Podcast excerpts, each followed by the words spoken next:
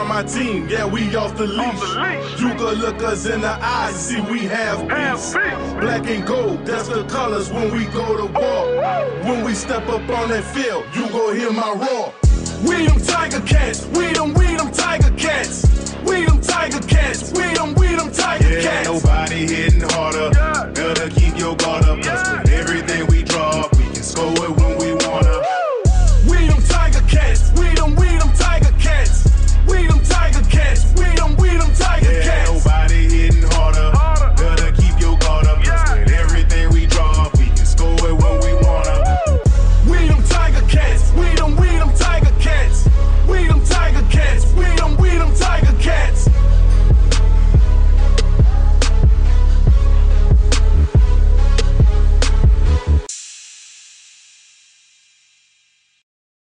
Welcome to Podski Wee Wee. I'm Josh Smith. And I'm Mike Graham. Mike, we got a good one today. A lot of stuff to talk about. So let's just jump right into it. No reason to have a us chit chat about things that don't matter. So we're going to start with the news today, and uh, the big one is obviously that Bo Levi Mitchell has once again been placed on the six-game injured list. This time with a fractured leg suffered on the second to last play against the Ottawa Red Blacks last Friday.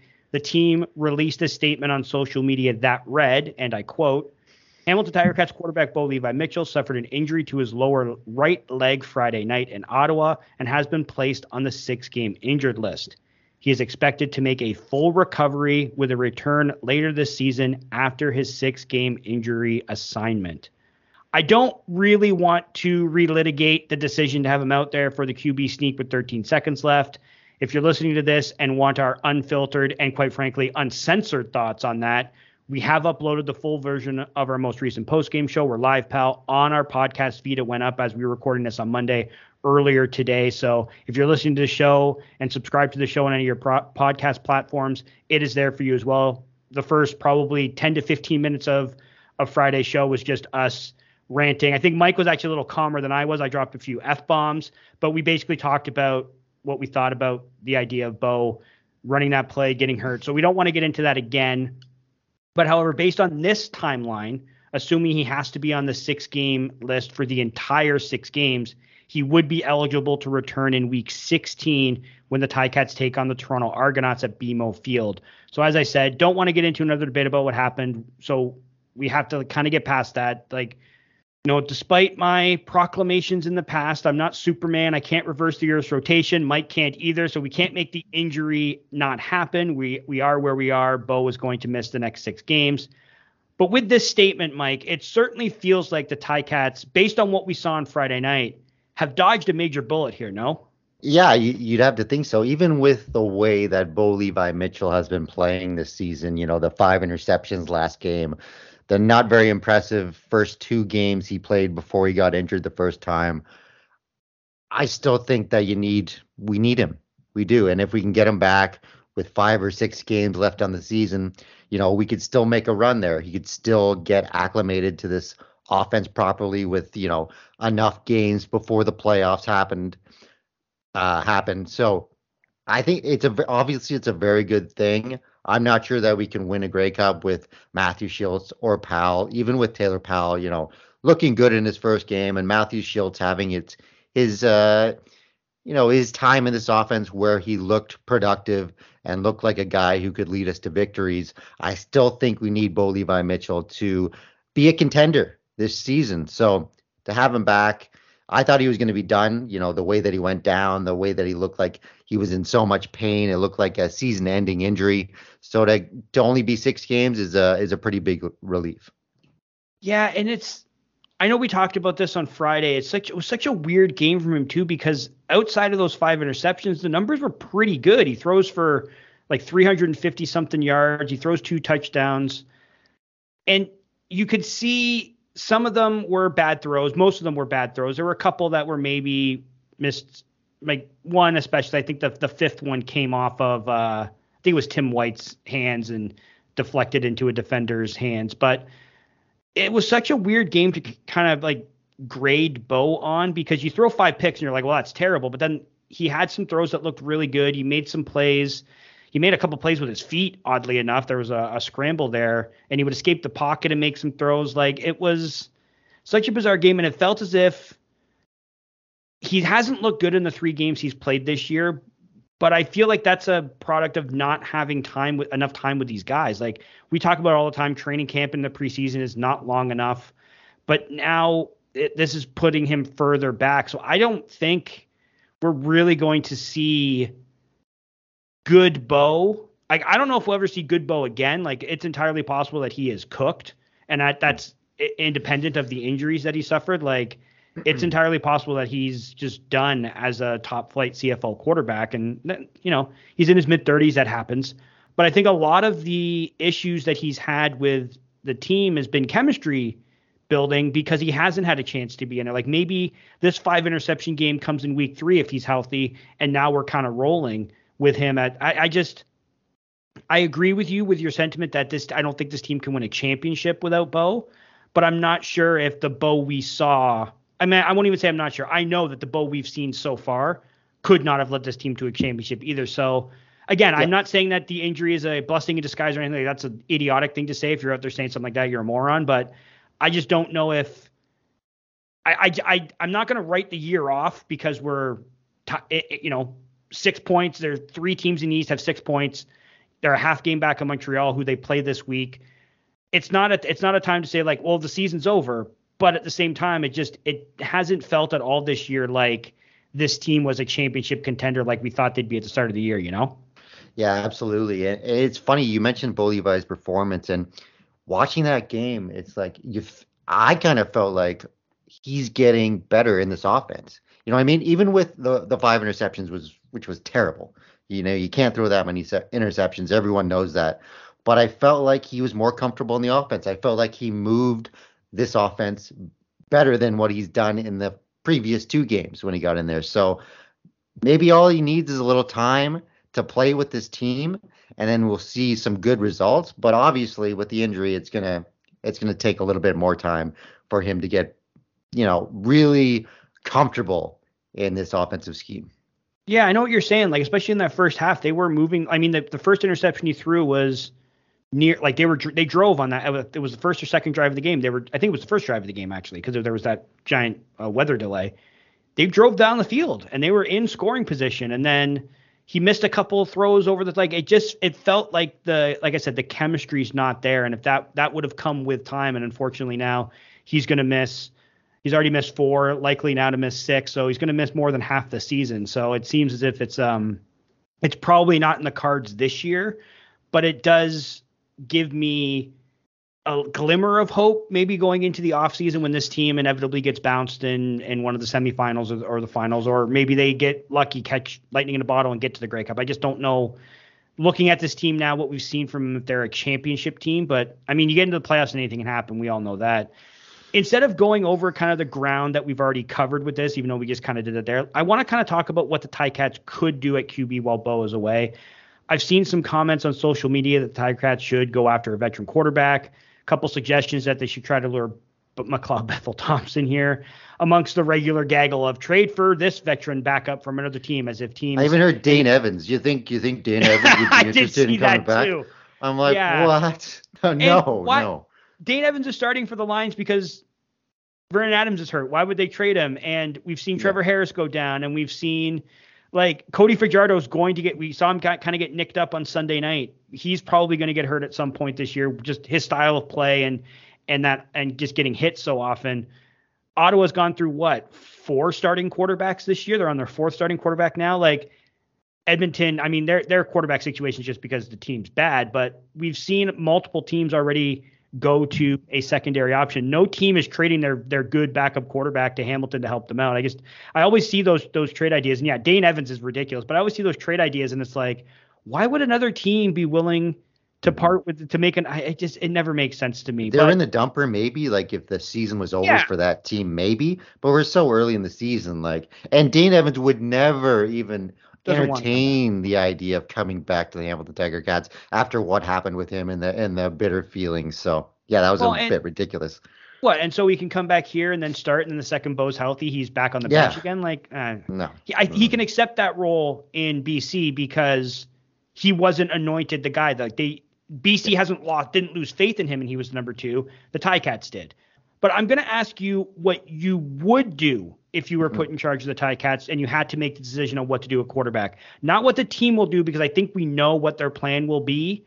But what would you do if you were in charge of Hamilton right now and you had to decide what to do with the quarterback situation while Bo is out? Well, I'd I'd ride with the guys we have. I mean, I don't see a situation where we bring in a, a veteran quarterback. I just don't think we have that many quarterbacks in this league right now that are available. Like back in the day, you might have a backup quarterback on each team that was capable of of leading a team as a starter, but I don't think those options are there right now in this league. So um, and there's no one that's really a free agent besides McLeod Bethel Thompson, but we know his situation where he wants to be closer to his family. At least that's what he said when he left the Toronto Argonauts uh, last season. So, yeah, I just think we ride with Powell until Shiltz is ready to go. Maybe if, if Powell doesn't perform well, we then we slide Shiltz in when he's healthy. So I think it's it's the guys we have, and that's what we have to deal with. Yeah, I'm with you there, and I think that that's, that's exactly what the team will do. Like, I don't think you mentioned like I mentioned McLeod Beth Thompson. You brought him back up. Why would he? He went down to he went down to A to be like I said, be closer to his family. B to get another shot at the NFL, which obviously NFL training camps have opened. That's not going to happen. But if he's coming back to the CFL, why would he come to Hamilton? Like, why would he sign up for like, wouldn't he wouldn't he be more likely to go to a place like Saskatchewan? That starting quarterback, Trevor Harris, is likely out for the season. That team could be good. You know what I mean? Whereas he comes to Hamilton, we know Bo is expected back. The team said it now. The team obviously is not very forthcoming with information most of the time. So the fact that they put that out is kind of surprising, but they expect Bo to be back. All the insiders that you've seen say they expect him to be back. Anyone I've talked to that has been remotely connected to the organization expects him to be back. So I don't. Why would you, uh, if you're him, if you're saying I'm going to come back to the CFL, he's coming back to be a team starting quarterback, not a stopgap for a month and a half or two months. You know what I mean? So that to me never made that. That one's just. I mean, all these scenarios. I'm sure we're a couple days away from you know, a bad Nathan Rourke practice at Jacksonville Jaguars training camp, and someone saying, "Pay, get, get Nathan Rourke. He should come and play for Hamilton." It's like, yeah, Ticats fans, Ticats fans are ridiculous sometimes. you know what I mean? But I, am with you. I think putting on my GM hat, Taylor Powell's going to start this week. I don't think Matthew Shiltz is ready, although he was back at practice last week, not practicing or anything, but he was on crutches the week before and was not on crutches this week. So he's obviously trending in the right direction. But I don't think he'll be back to play this week. So I expect Taylor Powell to start. And honestly, I think even when Shiltz is healthy, unless Taylor Powell absolutely craps the bed, I think I let the young kid play. Like we've seen that Shiltz is a good kind of change of pace guy or someone that you can rely on for maybe a game or two. I'd let Powell go out there and play the rest of the, the games until Bo is healthy just to see what you have in him. Is he a guy worth bringing back next? Year? Like, do you let a Matthew Shiltz, who you're paying more money, walk next year and keep Taylor Powell and elevate him to the number to the number two quarterback job, save some money there. It helps you build the roster out elsewhere when you're not paying. I, I know Shiltz isn't making a ton of money, but he's making high end backup money, like in the he's making over a hundred thousand in like one. I think he's 125, 150 range, which is because of his pedigree, right? Like we've seen what he can do in this offense, we've seen what he can do in this league. You're paying for that. If Taylor Powell can show over the next six games that he could be a guy that could be worth developing. Maybe you have your next Dane Evans on your hand. You know what I mean? Like we remember when Dane Evans was the number four quarterback here behind Vernon, uh, behind Johnny Manziel, and then slowly but surely worked his way up the depth chart. They trade Vernon, or I think they ended up cutting. They wanted to trade Vernon, ended up cutting Vernon Adams. They traded Johnny Manziel, who they were high on for a number of reasons, but one of them was Dane was looking better in practice at the time. So then you elevate Dane, and now we know Dane's become a reliable, if you know, a little bit. I think it's fair to call him a up and down quarterback. I think he, in in some cases, like this past weekend, I thought he looked really good. In other cases, not so much. But definitely a guy worth having on your roster as a backup quarterback at worst. So, yeah, I think the team should kind of roll with Taylor Powell and see if he could be that next guy. Because as we know, aside from Evans, this team does not develop quarterbacks very often. So if Powell can be someone, you can find that out over these next six games. And a couple of them are easy. Like they got the Elks coming up. That should again it's pro football, nothing's a given, but that should be a bit of an easier opponent. Even Montreal, I don't think is a juggernaut or anything like that. And then he's got some stiffer competition. He got the Lions and the Argos on Labor Day, especially. So I don't know. I, I think I'm more more inclined to let Powell do his thing until Bo's healthy, even if Shiltz comes back. Yeah, that's fair. And if if Powell's playing well, then uh, you know why mess up a good situation? And the, he has the potential to play well. I think you know you saw it at, when he came into uh, that Elks game. He threw a, a, touchdown pass. Now he didn't throw many passes in that game, but he looked pretty good doing it, and, and he looked pretty good in his first start. And I think that if Tommy Condell, you know, lets him, you know, throw the ball downfield a little bit more, then uh, we could see what this kid really has. Yeah, I don't think he was the reason they lost against the Argos by any stretch of the imagination. He made, in my estimation, he made one bad throw, which came about because of things around him not working out. Duke didn't get separation. I think it was Duke that he threw it to. Um, the snap was high. Like there were a number of factors that contributed to that pick, but yeah, I don't think he was the. I, I, we may have even said this on the post game show. If I was doing like a top ten reasons why the Ticats lost against Toronto when Taylor Powell started, he's 10 or not even on the list. You know what I mean? So yeah. they got the Alouettes this week. My anticipation, like as I said earlier, we're recording this on Monday. The Ticats have an open practice for the week. That won't happen until Tuesday. Uh, we'll get a better sense then. I mean, there was all that obfuscation last week where it's like, well, Bo practiced and we don't know if he's going to start. And I came on here. I came on this show. I came on my show on Patreon. I went on the Rouge, White, and Blue podcast. Helped uh, our buddy Joe co-host that for the week last week. And I said, Bo's going to start. He's taking all the reps of practice. And what happens? Bo started. So we'll find out on on Tuesday. That is kind of who's going to be out there with the with the first team. I suspect it'll be Taylor Powell. But obviously, if you want to know all the uh, the juicy details, head on over to Patreon.com forward slash Podski Wee Wee. Sign up there, and you'll uh, you'll hear me a couple times a week talking about what I see at practice. That is our one cheap plug for the week. So let's move on Mitchell's injury wasn't the only bizarre story to come out of Ticats land last week. As we discussed on last week's show, the team dealt Ja'Gared Davis to the Calgary Stampeders for a sixth round pick in next year's CFL draft, except they didn't because the trade was voided on Thursday of last week after Davis failed his physical with the Stamps with their medical staff diagnosing him with a torn meniscus. Now, I did see Davis with a small wrap around his right knee during the one day he was at Ticats practice last week, but he wasn't like sauntering around as if he had a torn anything. It just, in my opinion, especially after the trade came down later that day, I just assumed it was they were holding him out so he didn't get injured, and because he wasn't on practice on Monday, was did not participate on Tuesday. There was rumblings that something was in the works, whether it was he was going to be released or whether he was going to be traded, but there was something there. Then obviously later in the day it happened. If Davis needs surgery, I went and looked this up. The recovery time is typically three to six months, which means his season is likely over. If he can rehab it, he can probably come back in, I think it's three to six weeks. The Ticats will now be on the hook for his full salary. He is back on the roster because the trade was rescinded. So they'll have to pay him even if he never sees the field for them again. And he now knows that they don't want him here. So makes for a little bit of an awkward situation if they can't find a deal for him if if and when he is healthy. Mike, this was weird. This was a weird one. What did you make of this when you heard the news? Honestly, I don't I don't know what to make of it. I don't know if this is a black eye on the Hamilton Tiger Cats organization for sending an injured player in a trade. I don't know if they didn't know he was injured and you know they just traded him because they didn't want him on the team anymore. Uh, I'm just confused by the whole situation. Uh, what's your take on it? I I've seen that that comment that they were trying to pull a fast one. That the, I don't buy that this was they knew they had damaged goods and they were looking to unload them.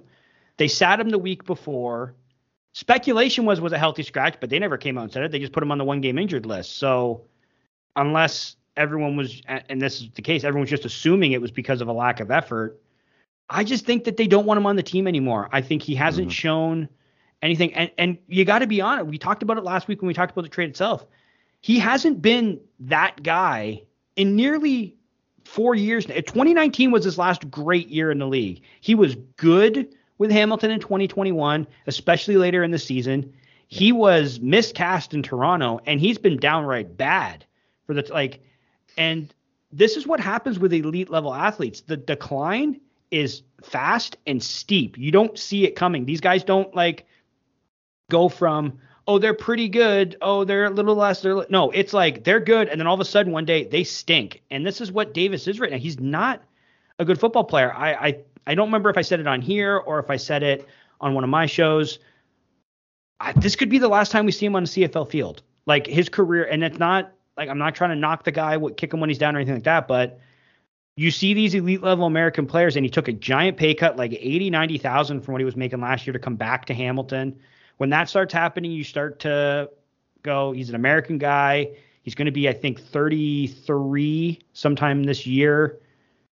The wheels have fallen off. I I just don't think he's he's that good of a player anymore. But the idea that the Ticats, I don't think this was an, uh, and I could be proven wrong. And if I am, I'll I'll eat all the crow. I don't think this team was trying to pull a fast one by sending him to Calgary. I think either they didn't know or it they didn't their medical staff it wasn't as serious or they they traded him and they let the stamps know and the stamps just didn't care. Like I I'm not sure exactly how this all went down. It'll be interesting to see if we can get any sort of because no one said anything. Like you saw the you you've seen like the quotes from Dave Dickenson and and the people in Calgary saying, but no one's come out and said like this is what they did. They knew he was hurt. You've, there's been no leaks out of Hamilton, no leaks out of so. I'm I'm tending to think that this was just a case of sometimes trades get rescinded because a guy is more hurt than you think. You know what I mean? So mm-hmm. I don't I don't think this is necessarily a bad look for the Cats or anything like that. And if it was, don't get me wrong, I'd be the first to call him out on it.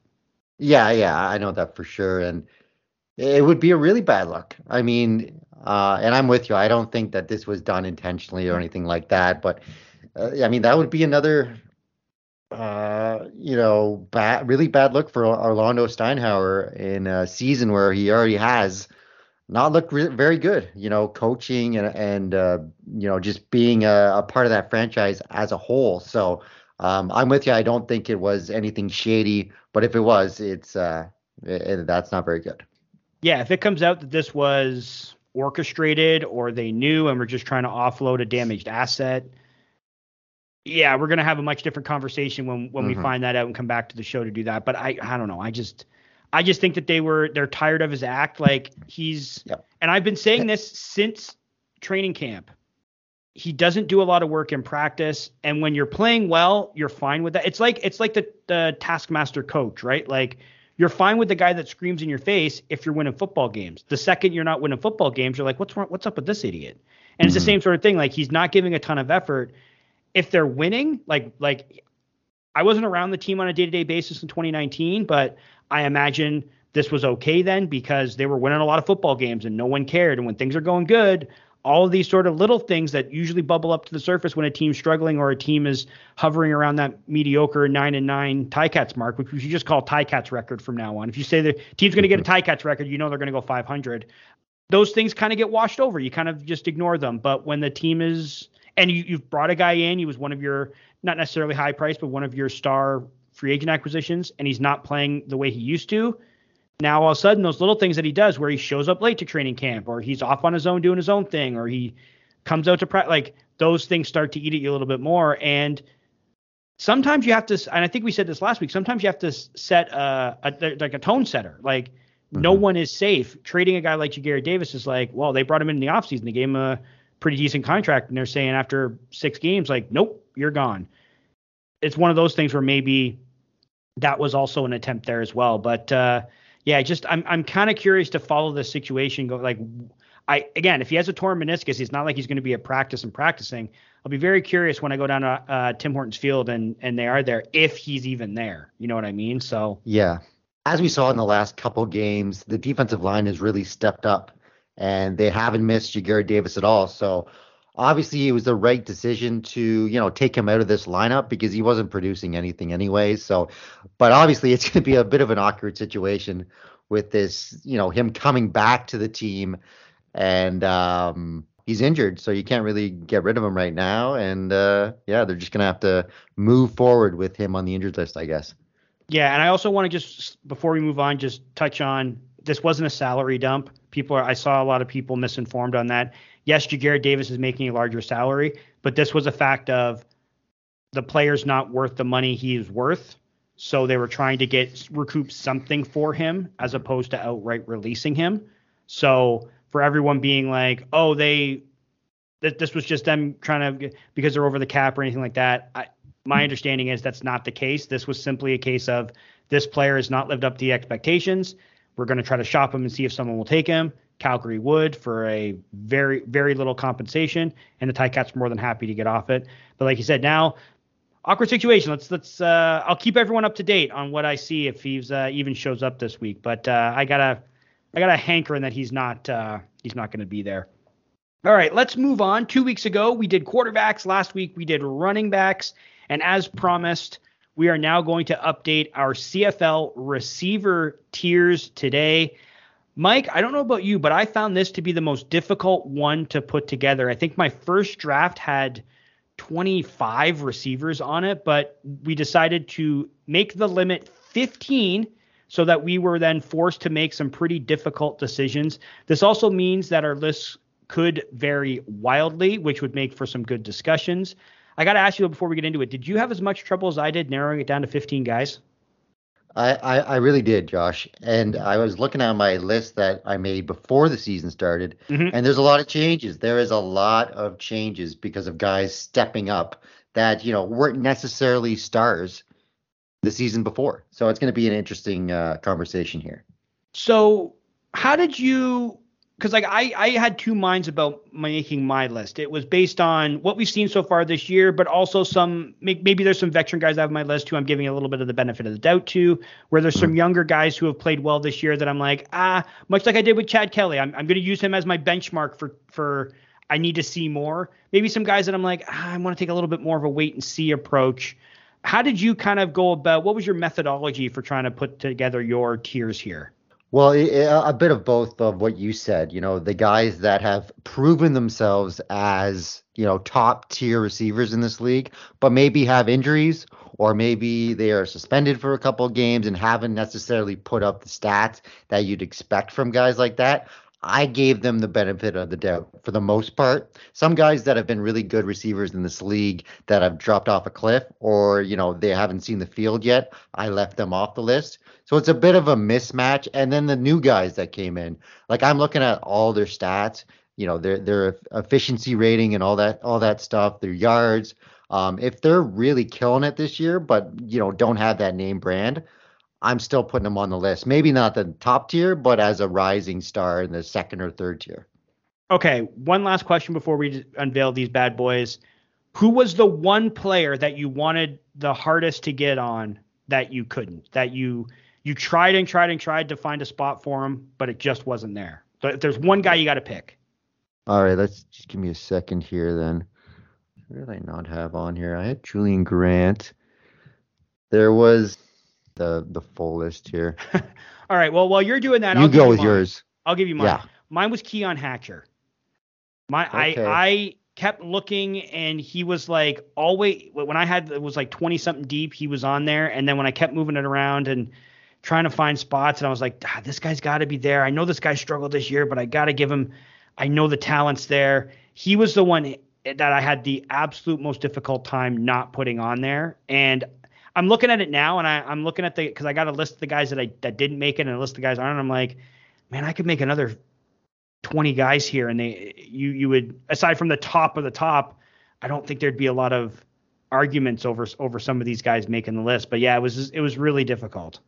Yeah, no kidding. And it's like it's tough to find some of these stats. It's like yeah, I'm I mean, going at the individual leaders, uh, but they only list like the top three receivers. It's like yeah, it's yeah, I know it's, it's CFL stats this year. You know what? When we get off the show, I'll send you a link to uh, the place that I can get uh, that someone sent to me actually that has some pretty good stats. It's uh it's not CFL affiliated, so it's it's actually updated and and readable. So I'll send you that when we get off the show. So did you find the, the one guy that you did find you? No, let's get back. We'll come back to it. Okay, okay. You know what we you know what we can do?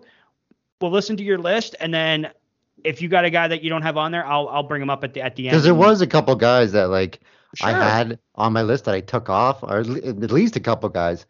But uh, yeah, we'll we'll we'll talk about it in a bit here. And I mean, I think in the preseason, I think we did 20 guys, so we narrowed it down even further from that. So that makes it interesting as well. All right, let's get into this then. Enough pontificating about what we didn't do. Let's talk about what we did do, Mike. So mine is, as we said, 15 guys. I did five tiers. How many did you do? Did you do five as well? I got I got I got four. You got four? Okay, you know what then? Yep. I will kick things off Yep. because then we'll be even here. So my fifth tier, it is four players deep. Tim White, Jaelon Acklin, Stephen Dunbar, and Dillon Mitchell. So this tier, the reason I got these guys here is it features four very good to great receivers that have all struggled tremendously this year in some way, shape, or form. Dunbar's probably the best of the bunch this season, but he's not very consistent and at least hasn't been over his career. So I put him here as well. But all four of these players have shown over their careers they can be quote unquote the guy. We've seen Tim White. He was, I think, fifth or sixth in receiving last year. Jaelon Acklin was a thousand yard receiver. Dillon Mitchell, maybe the one guy that I put on here more so because of potential, and he has looked good in the in the last recent weeks. This last shutout loss to BC notwithstanding, but he has put up some pretty decent numbers in the in the preceding weeks before that. But these are four guys that I think could and were when we did this previously higher up on my on my tiers when we did this in the preseason. But because of the seasons they, they're having, like all of these guys have disappeared or struggled with consistency this year. Like we've seen games where Tim White has just been completely invisible. Jaelon Acklin, I can't remember the last time he had a big game. Mitchell, I think, had seven yards receiving in the first three games. And Dunbar's always been a little hit or miss for me. So that's why I have those guys there. So now we'll get to our fourth tiers. Mike, why don't you kick us off with who you have on your, your what is your bottom tier, but is my second to bottom tier? All right, so kick off my fourth tier. I have Justin Hardy. I think this guy is a rising star in this league. Um, we saw it last week or, or this week's game. He had a pretty big game for Ottawa. I think he's a fast guy. I think he makes some big plays. He's a rising star, as I just said. So I have Justin Hardy. I have Duke Williams in this category because, listen, his numbers are pretty good. But you look at his effic- efficiency rating, and it is really bad. It's 36.3 compared to some guys that are at the top of the league who, you know, uh, Julien-Grant is 116.7, Nick Demski's 149. To have 36.3 is, is really bad. But, you know, he's been one of uh, Hamilton's best receivers, you know, catching the ball and racking up yards. So, and then I have Odoms Dukes. I think uh, Tre Odoms Dukes from Calgary is a really good receiver. Uh, he's an up and coming star as well. And then I have Coxie from Toronto. Uh, I, I think once again, you know, an efficiency rating of 109.9. He's not, you know, near the top of the league in yards, but I, I think he might get there by the end of the season. So that's my my fourth tier. Oh, I already know we're going to have some good conversation here because you named three guys on your fourth tier there that didn't make my list. So this is going to be a hell of a fun thing to do. All right, so my fourth tier features five guys, and here I have, like you, I had Duke Williams here as well. He, ha- I think he has been Hamilton's best receiver, but he has lacked that consistency. I don't. I think he's been more consistent than the guys that I put on the lower tier. I think he's had he's been more of a go-to guy for whomever's been at quarterback for the Ticats. I think he's really only had one game where he wasn't featured prominently in the passing attack. So Duke Duke lands here, but the other ones I have, I have Nick Demski, I have Tevin Jones, Reggie Begelton, and Shawn Bane Jr. So these are counting Duke, the five guys that I think have mostly been great, but haven't been as dominant as the guys that I had ranked above them. I think all five of these guys can take over a game. I, I know Jones and Bane Jr. are one and two in the league in receiving yards, but I think that's a little deceiving because the Riders have been down so big in some games. Especially, I think they both had big games against uh, the Argos this past weekend. So they're two guys that have, have kind of put up. I hesitate to use the word garbage yards because yeah, it's a little pejorative, but they have put up some some some yards in, in times when the the game hasn't exactly been competitive, if you will.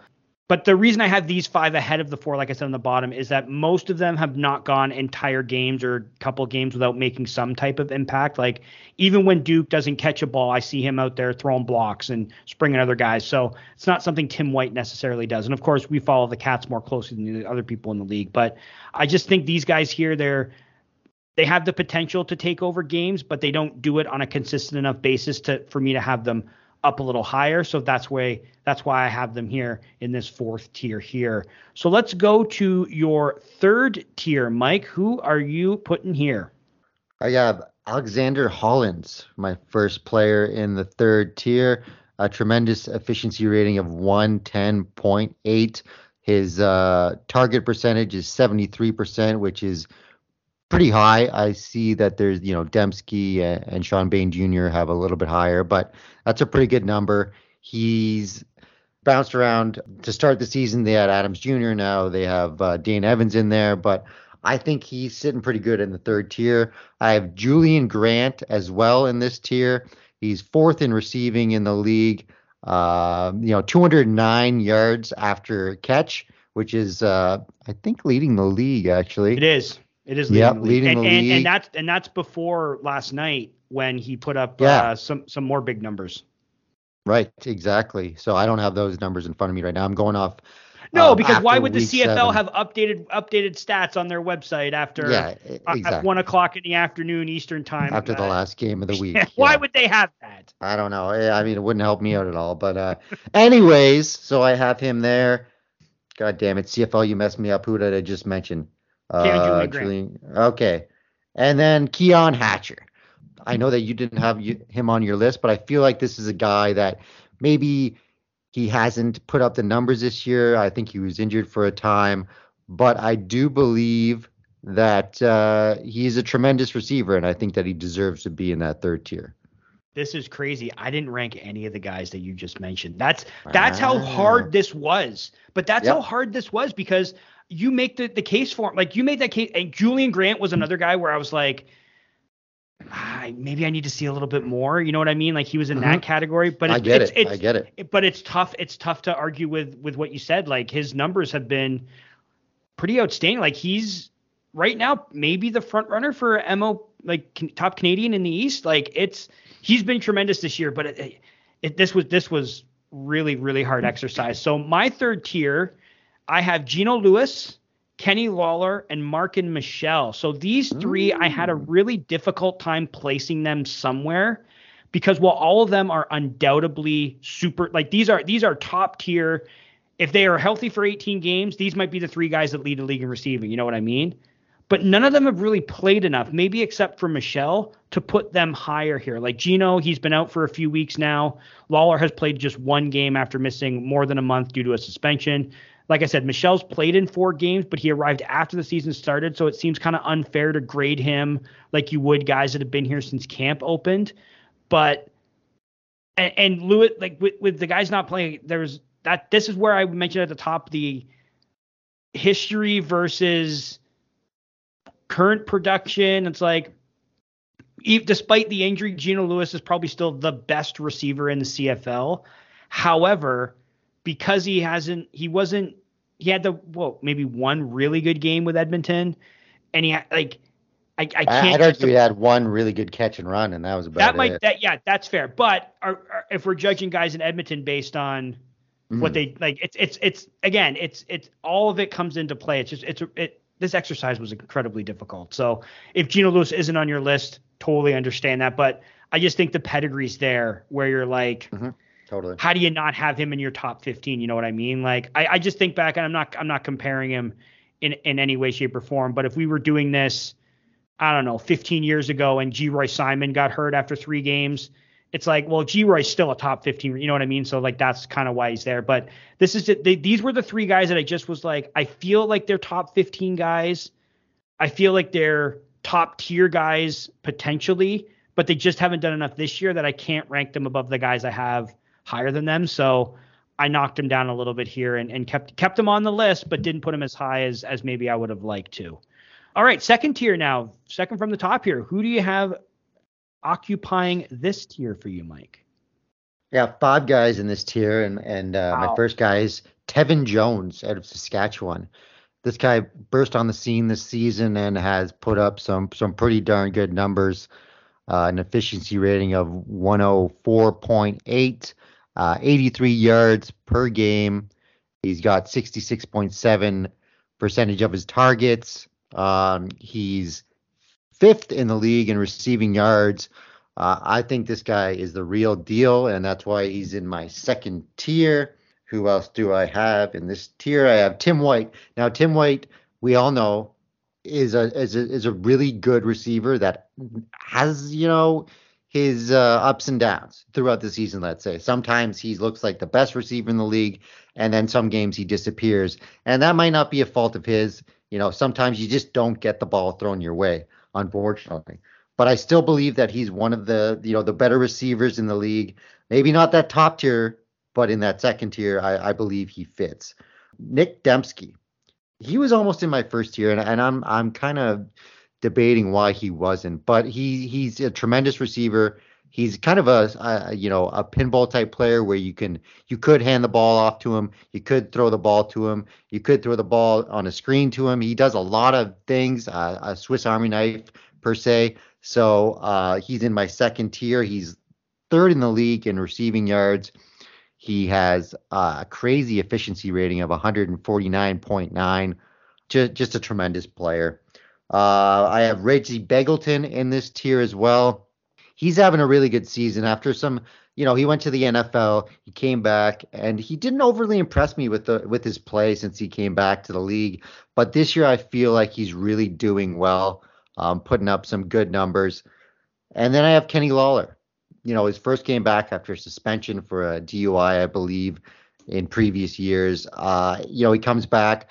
He he made an impact in his first game back, and I still think he's he's one of the best receivers in the league. But I can't put him in that first tier because I just haven't seen a lot of that in in uh, the previous years. You know, with Edmonton, he did some good things, but you know he's kind of hampered by that whole situation there. So let's see what he does this season when he gets his uh, you know, feet on the ground and gets comfortable again in that Winnipeg offense, I believe that he will be, uh, you know, near the top of the list by the end of the season. So that is my second tier. So in doing the quick math here, you've named 12 players, which means you have three receivers on your first tier. Am I correct? Correct. Yes, correct. Okay, so I'm gonna. This is just a guess, but I'm gonna think that we have the because I got one in my in my second tier here and two in my top tier. And I'm going to guess that they're probably the three same players, but we'll have to wait. So my second tier is one guy, like I said, it's Dominique Rhymes. Rhymes is a top tier talent without a, without question, but he has missed a couple of games, and that Lions offense really hasn't missed a beat without him. They have three other players that I considered for this list: Lucky Whitehead, Keon Hatcher, and Alexander Hollins, two of which made your list. That kind of speaks to the depth at receiver that the Lions have. But when he's on the field, Dominique Rhymes, he's the man, and he has done enough to warrant this high ranking, at least to me. But because the two guys that I have ahead of him haven't missed any games and have put up better numbers, that's why I slid him into his own tier here at, at number two. So we've made it to the end, Mike. Your top tier. Who are your three guys that you consider the three best receivers in the Canadian Football League right now? All right, I got Dalton Schoen as one. You know, you can't deny this guy's numbers. He leads the, or he did lead the league in receiving yards after week seven. You know, I don't think he's been as impressive as he has in previous years. You know, even with him leading the league in receiving yards, I feel like there's been some drops this season. He hasn't been quite as efficient as some of the other receivers in the top five. Uh, for example, his efficiency efficiency rating is 91.3, and the guys behind him are 108, 149, 116, and 104. But I still believe that he's a very productive receiver and a very productive offense. So he is in my top tier. The last two guys I have are Austin Mack, a guy that came on the on the scene this season. I believe he had some time in the NFL. He played at Ohio State, and sometimes those guys come up here and they just think you know, this is a lesser league. I'm going to run wild over this. But from what all I've heard, he's been a humble dude. He's he's happy to be in the Canadian Football League, and he's putting up big numbers. Uh, in weeks after week seven, he was second in the league in receiving yards. His efficiency rating is uh, a great 108.0. You know, he's just 91.6 yards per game, a 15.3 yard average on his catches. You know, he he's just doing a lot of good things up here, making spectacular catches.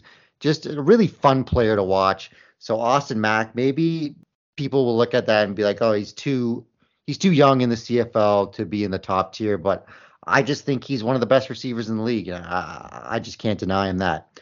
And then I have Geno Lewis. Oh, yes.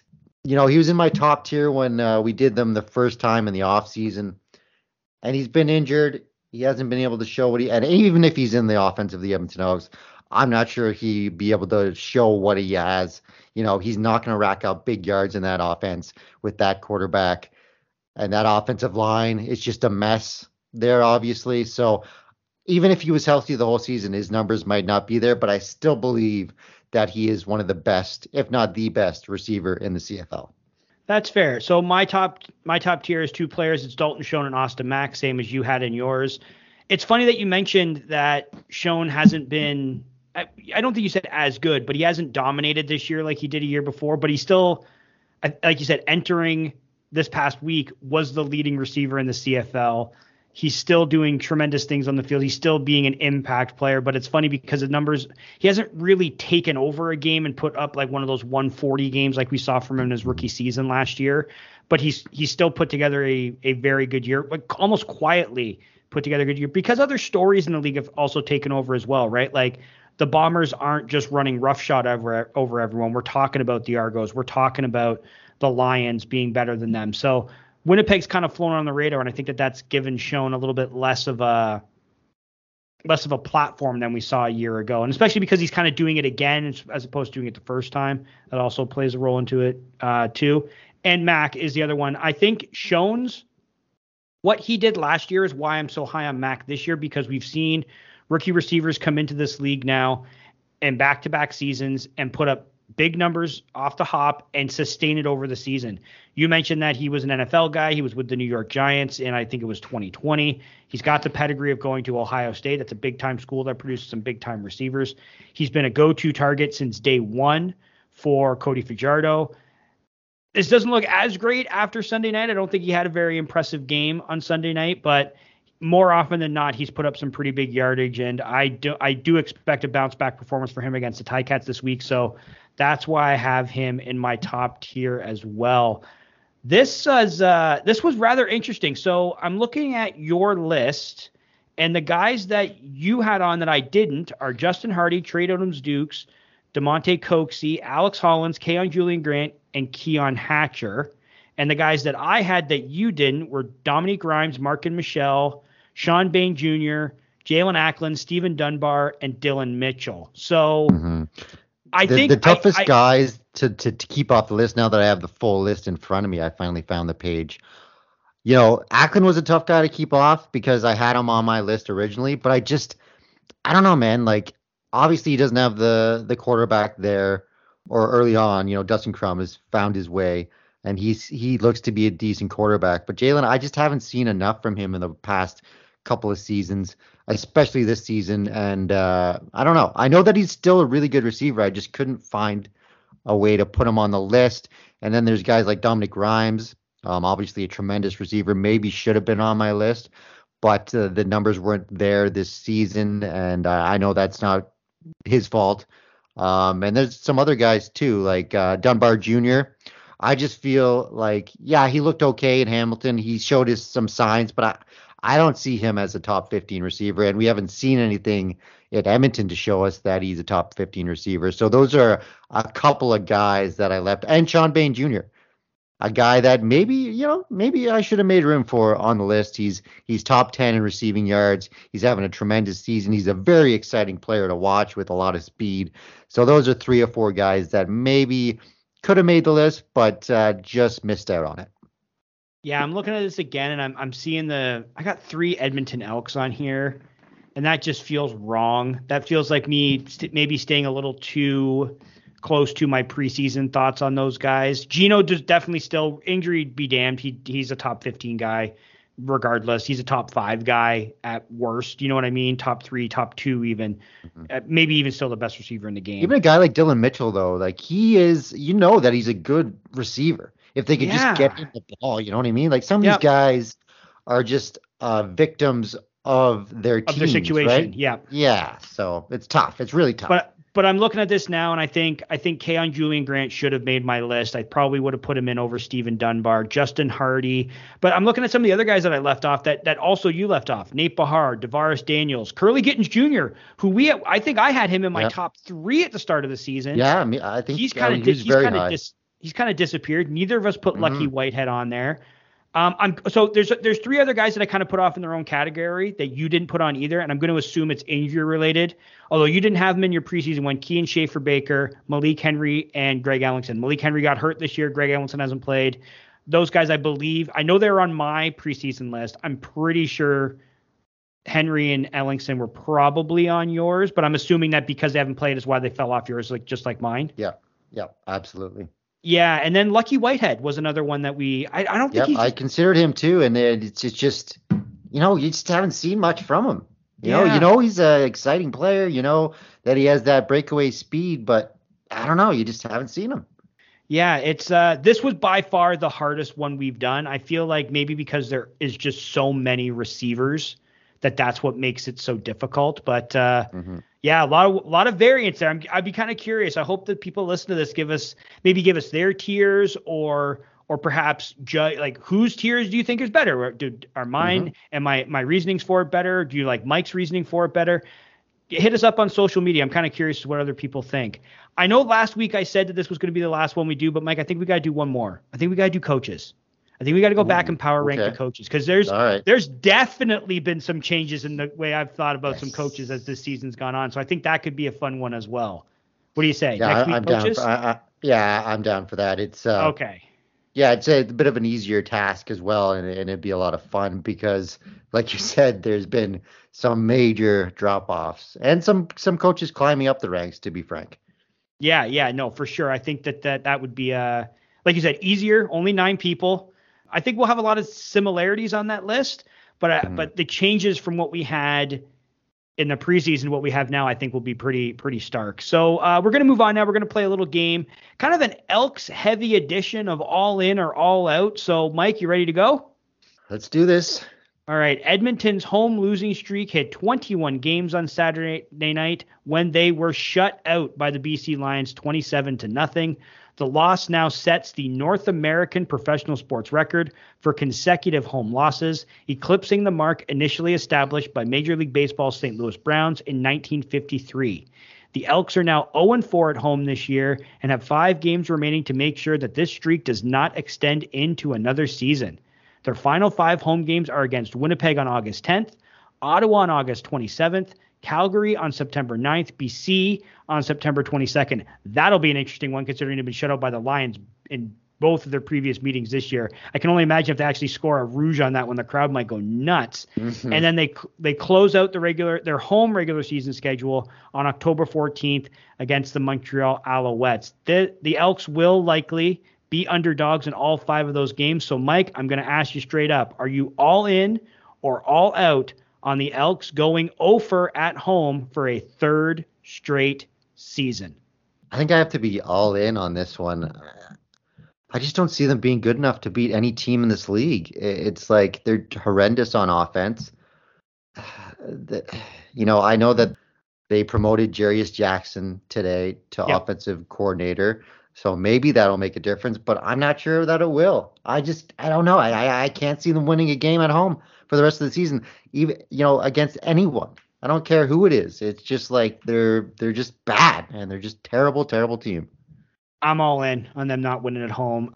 Anything can happen, but they have two chances, in my opinion, to break the streak. Week 12 against Ottawa and week 14 against Calgary. Maybe the final home game against Montreal because maybe the Owls have clinched second place in the East and will be resting guys. Right. But if they get to that game still winless at home, they're 0 8 at home, and I think the pressure will get to them. I don't think they're better than Ottawa, and I don't think they're better than Calgary, but those they're not going to beat Winnipeg. They're not going to beat BC, so you can already scratch those ones. Like this, this streak getting to at least 22.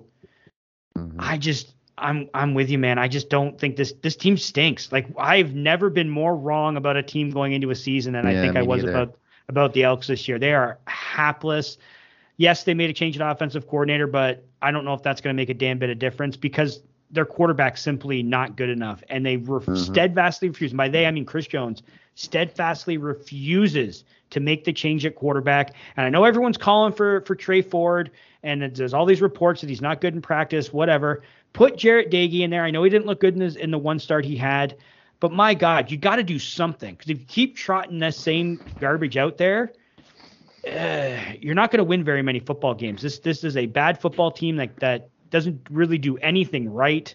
So, yeah, as much as I hate to say it, because there's some nice Elks fans out there, I don't know if this team's going to get a W at home this year. We're going to stay in Edmonton here. The Elks are now 0 8 on the season for the first time in franchise history, and they are the first team to start 0 8 or worse since the 2017 Hamilton Tiger Cats. The longest losing streak to open a season is 14 games set by the Shreveport Pirates in 1994. And of course, we know very well that the worst single season record in CFL history is 1 in 17, set by the 2003 Hamilton Tiger Cats. The worst record in Elks team history is 2 and 14, which they set all the way back in 1963. So Mike, 0 and 8, all of these losing streaks, I got to ask you, are you all in or all out on the Elks going 0 and 18, winless in 2023? I'm all out on that. I think they're going to win I think they're going to tie the Ticats record. I think they're going to be one in 17. They'll they'll they'll get a win somehow. You know, whether it be late in the season where a team comes into town or they go to uh, another city and the team that they go to is uh, already locked up a playoff position and they're playing backups. But I I do think that they will get at least one win. Um, they won't claim the record of, of 0 and 18. They're not going to take that record away from us, Josh. Okay. They're going to tie the record. It'll be 1 and 17 at the end of the season. I'm all out as well. I think they also are going to go 1 and 17. And here's who they're going to beat. Here's who I want them to beat.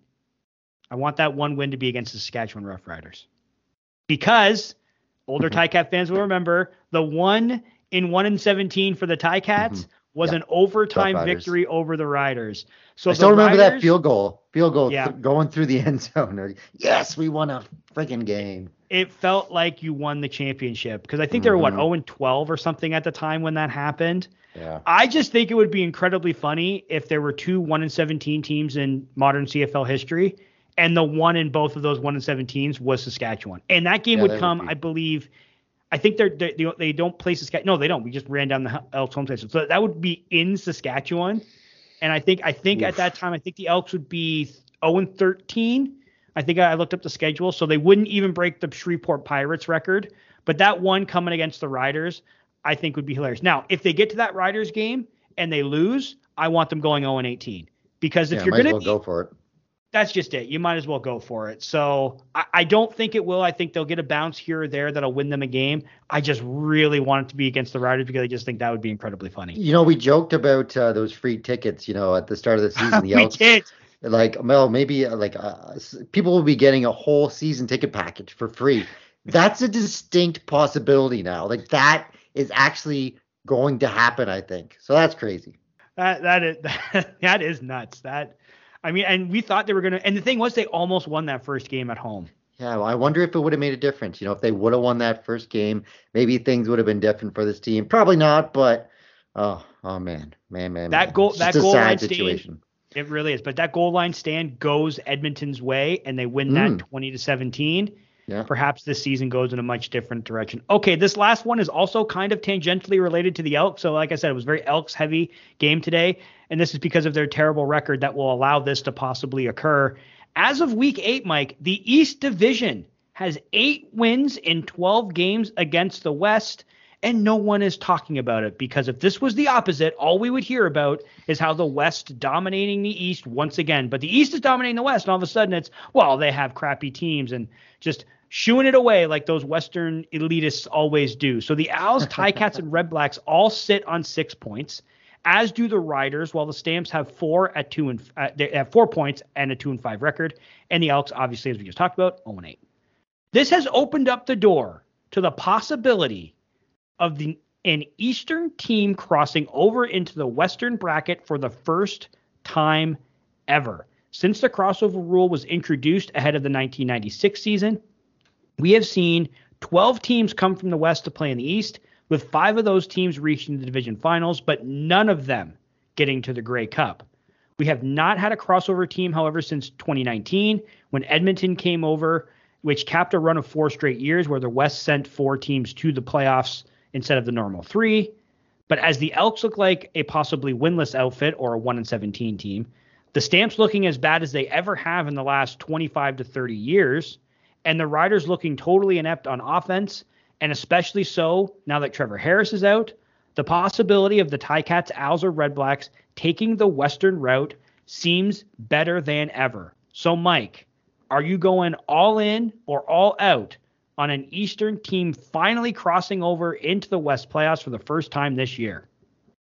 I'm all out on this one. I think that uh, eventually, you know, even though I don't really like the way that Dave Dickenson is handling losing, you know, he's been in the league for a while as a coach. A lot of, And- lot of, lot of player blame in there, eh? Yeah, it's it's kind of a bad look on him. You know, he has all this success, and then all of a sudden he he gets a little bit of uh, you know a tough road to hoe, and he and he throws his players under the bus. It seems so. Even with injuries, it's like, oh, you need to be taking better care of yourself. I've never seen that from a coach ever like said that publicly. But I do believe that eventually the Calgary Stampeders will turn it around because that's just what they do. I, you know, maybe this is finally the year that they don't, but I, I believe the CFL will settle down and it'll be the way that it always has been. You know, an East team will drop off the the the map. The Calgary Stampeders will rise again, and there'll be three and three, three teams from the East, three teams from the West. I just don't see a, an Eastern crossover. I know that uh, like Saskatchewan's bad, and I think that that Trevor Harris injury was the end of their season. Like maybe they would have squeaked into the playoffs if that didn't happen, but I just don't believe in Mason Fine, and I don't believe that the team is good enough to sustain an injury like that to their starting quarterback. So I believe that Saskatchewan and obviously Edmonton will be out of the playoffs, but Calgary will find a way to creep into the playoffs in that third spot. So the Stamps are the one team that I think can stop this. But here's their next four games Toronto, BC, Winnipeg, Toronto. There's a distinct possibility this two and five team is two and nine before Labor Day. And the schedule lightens up. They get back to back against Edmonton, then a bye, then they go they host Montreal, then they come to Hamilton, then a bye, and then they go Riders, Lions, Bombers. Like if they go two and nine, and we presume they'll lose to the Lions and the Bombers, although maybe in that last week the Bombers are kind of easing up a little bit because they've they've clinched everything. You know what I mean? Like maybe the Lions are in first place and the Bombers are in second, and because the crossover team can't get second, you know what I mean? And the Stamps have, have been bad. They'll rest guys that week, uh, especially if Winnipeg's in second place and doesn't get home field in the playoffs, and that's something they haven't had in a few years. Perhaps that. But even if you look at that, you say, all right, well, and maybe they beat Toronto, maybe maybe they squeak one of these up. But you're looking at this going, is this a seven win team maximum? Like I think the Riders are cooked. I'm with you. I think that they're they'll be lucky to match last year's record. I, I don't think that offense is very good. A lot of people were talking about how good they were after the touchdown Atlantic game where they scored 13 points, and I'm just like, I don't understand where this is coming from. But I don't. I think the Riders are done. I think they're essentially eliminated from the playoffs along with the Elks right now. And I'm just looking at the Stampeders and I'm going, all right, two and five, two and six, two and seven, two and eight, two and nine. Even if they win the back to back against Edmonton, well, okay, so now we're four and nine. Montreal's probably better than them, but that's at home, so we'll give them that one. They're going to come to Hamilton. I think the Ticats, especially if Bo's back, he if Bo's back and playing even moder- uh, moderately well, he's going to want to stick it to them. So that's probably a loss. Now we're at 10 losses. So now I'm just saying an East team's got to get to maybe 8 and 10 to cross over. I'm going all in. I think an Eastern team is crossing over. And here's my wish. As much as it would suck from a personal perspective, because I wouldn't get to go to any home playoff games, I want the Ticats to cross over to the West and make the gauntlet run and get to the Grey Cup out of the West, be the first non-West team to win the West Division, and then beat the Argos in the Grey Cup in Hamilton. How great would that be? Argonauts, Ticats, Grey Cup Grey would Cup be in Hamilton and the Ticats. That's who the that's what this has all been leading. This this 25 years of misery has been leading up to the most improbable Grey Cup run you'll ever see. Uh, uh, under 500 or 500 East team going through the West and knocking off the big dogs, and then they get the defending Grey Cup champions, their bitterest rival in the biggest game, the, the one Grey Cup you thought you'd never get to see and that's and that's where all because all who's who's been the biggest antagonist of Ticat fans the last 25 years? Argos fans, obviously, Mhm. understandably. Mhm. Oh, we're gonna make fun. The Argos, their their their run of Grey Cup victories comes to an end and Hamilton's run of futility comes to an end, it would be the perfect ending. It would be the absolute perfect be. ending. Do I think it's going to happen? Probably not. If, if, whatever East team I think travels to the West is going to get obliterated in that first playoff game. But a man can dream, can he not? But to answer the question, I am all in on this happening. I'm all in on the East sending four teams to the playoffs this year, and I would absolutely love it. You know, I I'd love that too, actually, because we just, you know, we, over the years, it's always been the West team coming, right? And it makes makes sense because they have more teams in the West. But it would be nice to, uh, you know, get rid of that narrative of, you know, the West is always dominant of the East. And and you know, to be fair, it has been true, but it would be nice for the East to, uh, you know, kind of slap the West in the face a little bit. And then we watch next offseason when they immediately remove the crossover rule right. and say yes. they can it can never happen again. You watch. Uh-huh. That's exactly how this would happen. If we got an all Eastern Grey Cup, that's exactly what would happen. If we ever got an all Western Grey Cup, and to be fair, we kind of have. When Winnipeg was in the East, yeah, we, we, they belong in the West. They belong in the West, but Winnipeg was in the East. They went, and it wasn't a big deal. But I'm telling you, if we ever got an all East Grey Cup, I think three days later we'd be hearing, like I said, those Western elitists would all be like, "Well, this isn't fair," and blah blah blah blah blah. Mm-hmm. And what I would love most about it is that whenever this happens, when a when a bad because this is the thing, if you finish fourth in your division, you're not a very good team. You know what I mean? Even if you're eight and ten or nine and nine, you're not a very good football team. We always heard, oh, the path through the East is, is so much easier. The path through the East is so much easier, even for a team that's nine and nine. And it's never happened because going on the road and winning two playoff games is difficult it would just be really funny if all those narratives just came. Cr- I wonder what those people would say if this if this was to happen, especially if mm-hmm. the team that crossed over from the East and won the Grey Cup. As much as I want to be him, I, that'd be like, I don't know. It just this scenario tickles me so much. I really want it to happen. And then we can have like an all East Grey Cup every year because uh, all the people in Southern Ontario just pack, you know, pop a huge rating in the Grey Cup, and like we don't need those Westerners. Ah. The Grey Cup the Grey Cup gets 14 million viewers, yeah. and it's like, oh well, I guess yeah. I guess we can just we'll we'll our our four teams will will splinter off and separate via our own league. No, yeah, I just think I just think it'll be magic. But I do think this is going to happen. I do think an Eastern teams. I've been burned on this before. We always talk at the start of most seasons where it's like this is the year the East catches up. I don't necessarily think the East is catching up. I think the West outside of those top two teams are just really bad. And I don't. I think Calgary's got such a difficult. And if they get to two and nine, even three and eight, you're looking at that going, man, that's a tough hole to dig out of. Whereas like the East teams, I don't know. It's just what I'd like to see. So I'm going to be positive and go all in on that. All right, Mike. Last thing today. It's game preview time, and this is a maybe as big a game as you could get at this time of year between two teams in the Ticats who will host the Montreal Alouettes next Saturday night at Tim Hortons Field. Both teams enter this game after having won last week with the Ticats outlasting the Ottawa Redblacks 16 to 12. For our thoughts on that, go listen to We're Live Pal, which is up on the podcast feed right now. And the Owls doing the same, beating the Calgary Stampeders by a score of 25 to 18. The Ticats have yet to take the practice field, as we discussed earlier this week, but we know it will not be Bo Levi Mitchell under center, as we discussed earlier. And as I said earlier, I think my educated guess is that it will be Taylor Powell starting his second career game on Saturday night. These two teams met back in week three under somewhat similar, maybe bizarrely similar circumstances, as that too was the game following a Bo Levi Mitchell leg injury, which the Owls then handily won 32 to 12. The outcome of this game, though, it has massive early season repercussions. An Alouettes win would clinch the season series for them against Hamilton, giving Montreal the leg up in any tie-breaking scenario for playoff seeding at the end of the year. A Ticats victory would then set up a winner-take-all tiebreaker in Week 21, and would also temporarily put the Ticats into second place and get them back to 500 for the first time since they were zero and zero to start the year. The Owls have been a problem for the Tabbies the last couple of years, with Montreal winning four of the last five meetings between the two teams dating back to the start of the 2022 season. And Cody Fajardo has been a bit of a Ticat killer, losing just once to Hamilton in his career as a starting quarterback. So lots of reasons to be skeptical that the Tiger Cats can win this one. But I'm going to ask you anyway, Mike, how can they do it? What do the Ticats need to do to pull off the win on Saturday night? Well, we need the coaching to be get, to be better. We need in-game decisions to be better. Uh, we need the offense to play well against a relatively weak Montreal defense. I mean, they're they're um, at the bottom of the league for many categories uh, defensively. So I mean, we need to take advantage of that. Not defensively, sorry. Offensively, they're not very good at all. They're near the bottom of the league in rushing yards and rushing attempts and everything rushing. They can't run the ball very well. So we need to uh, you know take advantage of that. And their their passing offense isn't very good either. So you know, if we, have a good game plan against this offense, we should be able to play well against them. But their defense, on the other hand, is is really good. So we need a, a good game plan on both sides of the of the ball.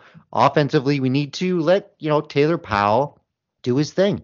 You know, don't hold back. I hate this holding back. Like he shouldn't be on the roster if he can't throw a pass. So Agreed. let him throw the damn ball. Like I hate this offense where they're just so scared of everything. Let him rip it. Let him throw it downfield. What's the worst that can happen? You're not going to win games gaining two yards uh, every play on and then punting it. So let him run the offense. Let him do his thing, and we should be okay. So it's funny you mentioned the Owls defense. They have been really good. They I think they have three games this year where they haven't allowed a touchdown, including this game this past week against against uh, Calgary.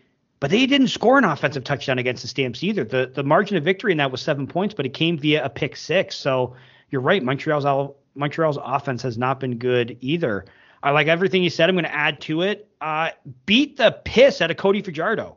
We saw yeah. him get knocked around a bit against Calgary. We know he's taken a beating this year. I'm not saying you got to knock him out of the game, but hit him and make him think about every throw he's going back there, every time he tries to take off and run. Hit the snot out of him. They can't you score gotta, touchdowns. They just can't. They're last in the no. league in, in touchdowns scored. So yeah. yeah. And and and you think you're going to get better if Caleb Williams goes in there, or not Caleb Williams? Caleb Williams, quarterback for USC. Caleb Evans, I mean. Um, again, I'm not saying you have to knock Fajardo out of the game, but definitely make him feel as if this this is a game. They did not do that in the previous meeting, and they have to at this one. You got to limit the impact of of the two big receivers in Montreal, Kaion Julien-Grant and Austin Mack. Like they're going to get their touches, they're going to get their yards, but you need to find a way to not let them take over the game. And the big one, and this is kind of doubling back on something we talked about at the top of the show tangentially with Bo's injury, stop taking stupid penalties. Bo mm-hmm. got hurt because someone took an idiotic penalty and they had to do some weird QB sneak instead of kneeling the ball out at the five yard line. Stop beating yourself. Like I think the Ticats, they've been soundly beaten in a number of their losses this year, but I also think in a lot of cases they're doing they're not a good enough team to overcome these types of issues where you let teams stay on the field or you take a boneheaded penalty that backs you up like stop doing those like stop the self-inflicted wounds stop shooting yourself in the foot. And perhaps a team like Montreal who has looked better than Hamilton but right now the difference between them is one loss and that's because the Ticats have played one more game. I don't see a ton of difference between these two teams. So yeah and I, I want to touch on the, the Taylor Powell thing too I hate just like you when they bring in a backup quarterback and they're afraid to let him play quarterback. Like you said, why is he on the roster if he if he if you don't want him to play the position that you brought him on the team to play? He went to not a big school, but he went to Eastern Michigan. That's Division One school. He's thrown the ball before. He knows what he's doing. He's played some pretty good. Like CFL talent is better than any college program, no doubt about it. But he's played against some guys in the MAC that would be CFL players. So he can throw the ball. Let him do his thing. He's he's a little bit more athletic than than you have and, in Bo. Maybe not as athletic as Shiltz. Use some of the run game. James Butler was invisible again against uh, Ottawa, which was a little surprising for me. But maybe that's because Ottawa's pass defense is so terrible. Let uh, let James Butler get involved too. Get him get him involved. I just I just think that this game sets up really nicely for them to get this win, and then they get to four and four and we're sitting there going, okay, season's on. You know what I mean? Like, yeah. But don't coach scared. Don't play scared. Don't game plan scared. Let this kid cook. Let him do his thing. If he makes mistakes, what's the worst that can happen? You lose another game. Been there before. Like, no mm-hmm. one's expecting him to come in and set the world on fire. But I mean, it could be no worse than him, five interceptions last uh, last game, right? With exactly. Levi Mitchell. Well, that's just it. So Taylor Powell throws three picks or two picks or five picks. It's like well, Bo did the same thing and you didn't yank him. So let him go out there and do his thing and, and see what he can do. And if it doesn't work out, well, then you go find someone else. But if it does, like I said earlier when we are talking about who what they should do at quarterback, maybe you found that that diamond in the rough and someone worth developing. But yeah, I just I just don't I don't want to see the David Watford game plan in this one. I don't want I don't no. want to see what we saw against the Argos either, where it was a lot of short stuff that didn't work until they were down by so much that he had to sling it and then look good. I'm hoping they watch the film on that and go, oh, when we let him let it loose, and and last week we got really good play out of the offensive line. There's no reason why the offensive line can't hold up against Montreal's pass rush. I know it's probably better than Ottawa's, but they can still do they can should still be able to hold up against them. I don't see why Taylor Powell can't go out there. And I'm not saying he's got to sling it around the yard 50 times for 500 yards or anything like that, but let him play quarterback. Don't coddle him or don't shorten the playbook because he's a rookie. Go let him play football and we'll, you deal with the outcome after that. Yeah, and absolutely. I know you mentioned the uh, you know beat up Cody Fajardo, and we talk about it pretty much every week. But I feel like it's even more important this week because you know you can rattle Fajardo and you know that Montreal doesn't have a rushing game. If you make them strictly throw the ball, Fajardo's going to make mistakes. And if you're in his face, Fajardo's going to make mistakes. They're the last in the league in rushing yards with only 403. They don't rush it much. They have they're last in the league with rushing attempts with 90. Average gain rushing their last with 4.5. So and they don't many, really have not, a run game. Yeah, not Go to cut you off. And how many of those rush yards are Fajardo's? Not and those are not designed runs. Those are QB scrambles. Like mm-hmm. minus those from from the the attack too, and it gets even worse. I would think. Yeah, absolutely. So you know, take away the run game because they don't really have one anyways. And you know, Fajardo's looked better this year. I will admit that he's probably. Yep. You same. know, if he had a comeback player of the year, he might be at the top of that list. Uh, the way yep. that he played in Saskatchewan, but I still don't. Uh, I still don't trust him if he has to throw it. You know, that many times in the game, he's going to make some mistakes. And if he feels uncomfortable in the pocket, he's going to make some mistakes as well. This would be a really good game, and I'm I'm hoping to see it when I go to practice starting on Tuesday. This would be a really nice game to get Dylan Wynn back for. Like I don't know why he's he was put back on the sixth game. I honestly don't. I'm really hoping that when I sit down at Tim Hortons Field next week or this week, uh, th- the times I get down there, that he's practicing fully and he's back for this game because that would hem in the Alouettes run game even more and would add a dynamic player and maybe allow the pass rush to open up a little bit more. I think they had what yeah. five, six sacks against Ottawa. So, and that that was a mobile quarterback in Dustin Crum, maybe even more mobile than Cody Fajardo. Similar style quarterbacks, I'd actually say, guys who maybe yep. don't have the biggest arm or aren't uh, aren't the best at throwing the football, but I can see some similarities in their game. They did a really good job of keeping him in, didn't allow a touchdown against Ottawa. I see no reason why, especially if you add a guy like Dylan Wynn in there, they can't do the same against Montreal and get this win. But I, I, this is a big game. I, it's not a must win because there's no such thing as must wins in, in July or August.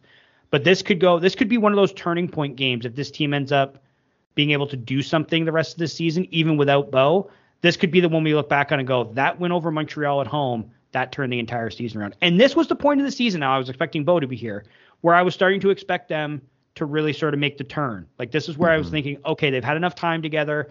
They've gotten over some really difficult games. They've they've played Toronto twice. They've they've played uh, Winnipeg. They've been on the road a couple times. Like this was sort of the meat of the schedule where I was like, okay, this is where they can kind of get back into it.